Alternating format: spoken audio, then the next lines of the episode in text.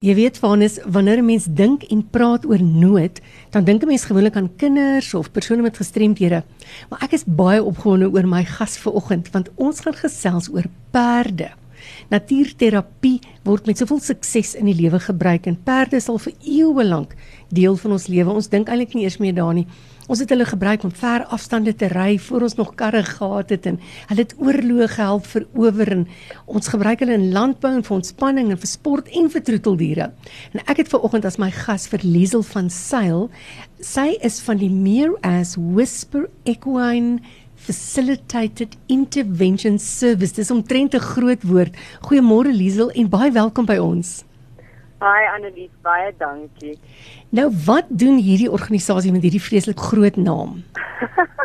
Dis eintlik nie so groot organisasie nie. Dis basies 'n maatskaplike werker in privaat praktyk met 'n meestersgraad in spelterapie en 'n lewenslange liefdesverhouding met perde en vier perde wat deel is van 'n kudde van 7 wat emosionele psigoterapie en hulp offer aan mense wat in sielsgenoot in in emosionele nood is. Nou jy is 'n perdefluisteraar, hoor ek. Wat is equine facilitated intervention? Wat wat beteken dit? ek dink miskien Annelies is dit meer akkuraat om te sê perdeluisteraar eerder as fluisteraar want een van die ehm um, wonderlike dinge van perde en donkies en muile is dat hulle eintlik baie duidelik met ons praat deur hulle liggaamstaal, soos wat hulle ons lees. Ehm um, en hulle raak nie verboureerd met die woorde of probeer die woorde reg kry nie. Hulle lees wat is in jou hart. Equine facilitated intervention is 'n manier om saam met perde te werk as mede-fasiliteerders in die psigoterapie en counselling um veld sowel as persoonlike ontwikkeling. So um jy weet life skills, um, en daardie tipe ding. Nou hoe werk dit? Ehm um, dit werk omdat ons almal voogdiere is, glo ek. Ehm um, en dit is deel van ons biologiese make-up om met ons lywe en ons harte en ons emosies te praat. Ehm um, die quantum physics sê vir ons deesdae dat ons nou uiteindelik bewus is dat ons eintlik drie breine het, die een in ons kop, die een in ons hart en dan die een in ons gut. Ja, dis baie waar daai ene, né? Perde weet dit al eeue lank en hulle het nog nooit daarvan af weg beweeg nie. So vir hulle is dit 'n kwessie van verhouding is alles. Ehm um, en vir ons as mense ehm um, wat wat sukkel baie keer met ons verhoudings, nie net met onsself nie, maar ook met ons medemense en dan natuurlik met die natuur, ehm um, hou hulle diep wysheid wat hulle met ons met gragte deel weer 'n verhouding met ons te bou. So wat sou so 'n sessie behels?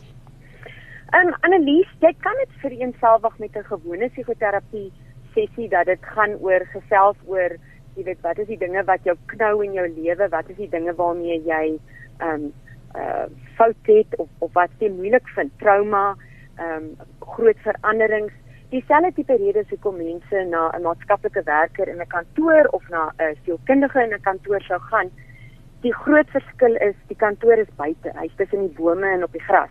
En die mede-fasiliteerders het hulle spesifieke of hulle spesiale wysheid omdat hulle perde is, omdat vir hulle verhouding alles is en omdat hulle weet dat deur deur na elkeen om te sien is ook om na jouself om te sien. So jy is 'n geregistreerde maatskaplike werker in privaat praktyk en jy maak deur middel van hierdie perde jy gebruik hulle wanneer jy met mense fasiliteer. Dit is vir my baie interessant. Ek het 'n rukkie gelede met 'n vriendin gesels wat hier in Johannesburg 'n spanwerk sessie gedoen het waar hulle ook elke persoon in die span het 'n perd gekry en ook 'n spesiale interaksie en daar was iemand wat dan nou na die tyd 'n verslag gestuur het oor die interaksie wat die persoon met die perd gehad het en wat jy nou alles daaruit kon sien uit hoe die perd reageer. Is dit min of meer soos wat jy doen? Ehm um, Annelies, dit is dit ek sou sê dis min of meer. Ehm um, die die die groot verskil vir my in terme van ehm um, wat mense gewoonlik noem equine assisted waar hulle perde gebruik of interaksies het met perde en dan daarna dis nou sal sal ehm um, proses. ehm um, is die die gefasiliteerde werk, die die, die equine facilitated die perd is die heeltyd by jou. Die perd sê sal ek maar sê sê self vir jou wat is belangrik en en en en en waarop ons fokus.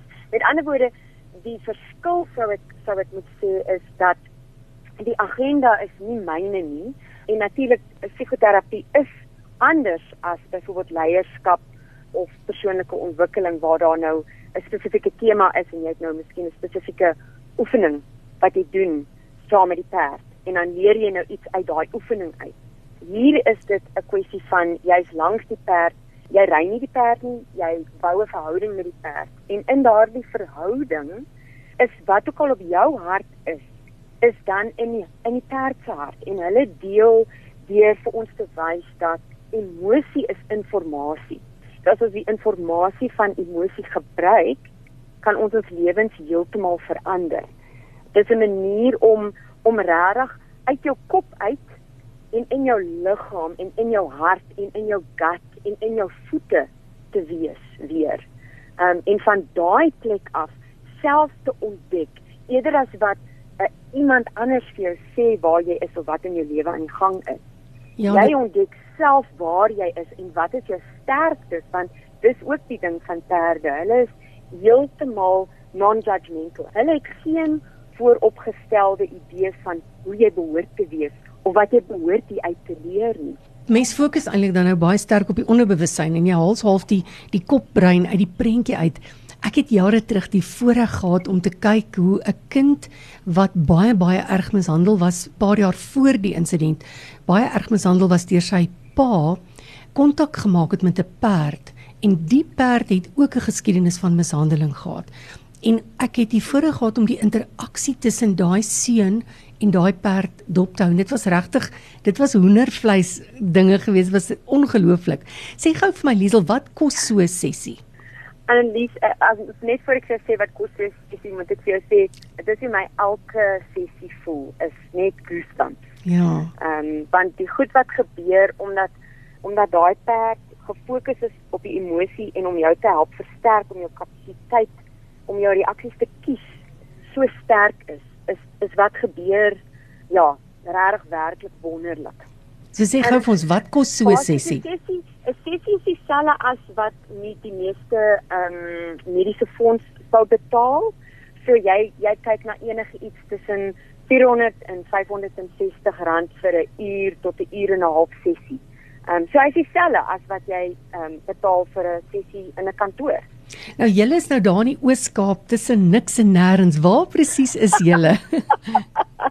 ek weet ek nog nooit eers van daai dorp se naam gehoor nie, so jy gaan hom weer moet noem. Jong, ons is in Bathurst, um, en hy is tussen Gramstad en Port Elfrid of as jy anders te na hom kyk, as jy nou na die see kyk, dan is ons 2 ure van PE af en 2 ure van Oos-London af.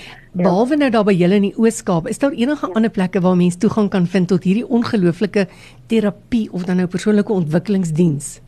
Daar is Annelies en dit is baie belangrik vir my altyd om vir mense te sê, kies versigtig want party mense is baie opgewonde oor hierdie tipe terapie maar die manier waarop die perde gehanteer word is nie noodwendig in hulle beste interest nie. Ja. Um, ek is deel van 'n uh, assosiasie, um, sy naam is South African Equine Facilitated Intervention Association of SAFIA. S A E F I A en my kollegas is almal mental health professionals en dan ook perde professionele mense met dieselfde uitkyk um, oor die feit dat hoe ons hierdie perde hanteer en hoe ons met hulle werk dat ons hulle nie gebruik nie. Ons werk saam met hulle. Ons doen nie die terapie van hulle nie.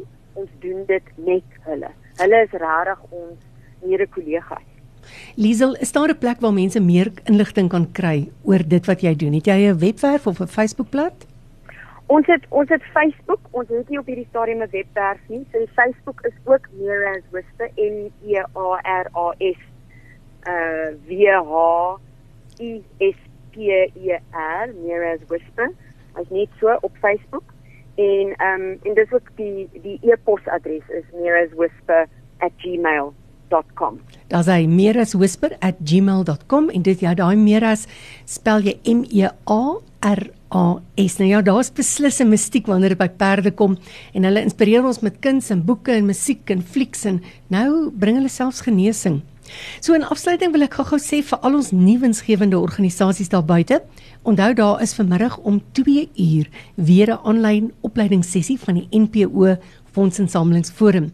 Dis natuurlik 'n geleentheid vir welsynsorganisasies, skole, kerke of individue, enige persoon wat graag meer wil leer oor fondsinsameling of die bemarking van 'n nuwensgewende organisasie. Ons is juis besig om te fokus op bemarking op die oomblik en vanmiddag gaan ons in diepte kyk na sosiale media. So as jy meer wil weet van die NPO Fondsinsamelingsforum, gaan na anneliesdejager.com. Dis www anneliesdejager.com of stuur sommer vir my e-pos na noodkreet@lekkerfm.com. Liesel, dankie dat jy ver oggend saam met ons gekuier het. Jy moet groete stuur vir al jou perde daar in die pragtige Oos-Kaap en um, ja, ek dink dit wat jy doen is wonderlike werk. Baie baie dankie Annelies en dankie vir die vir die kans om met jou te gesels. Dis altyd lekker om my passie te deel.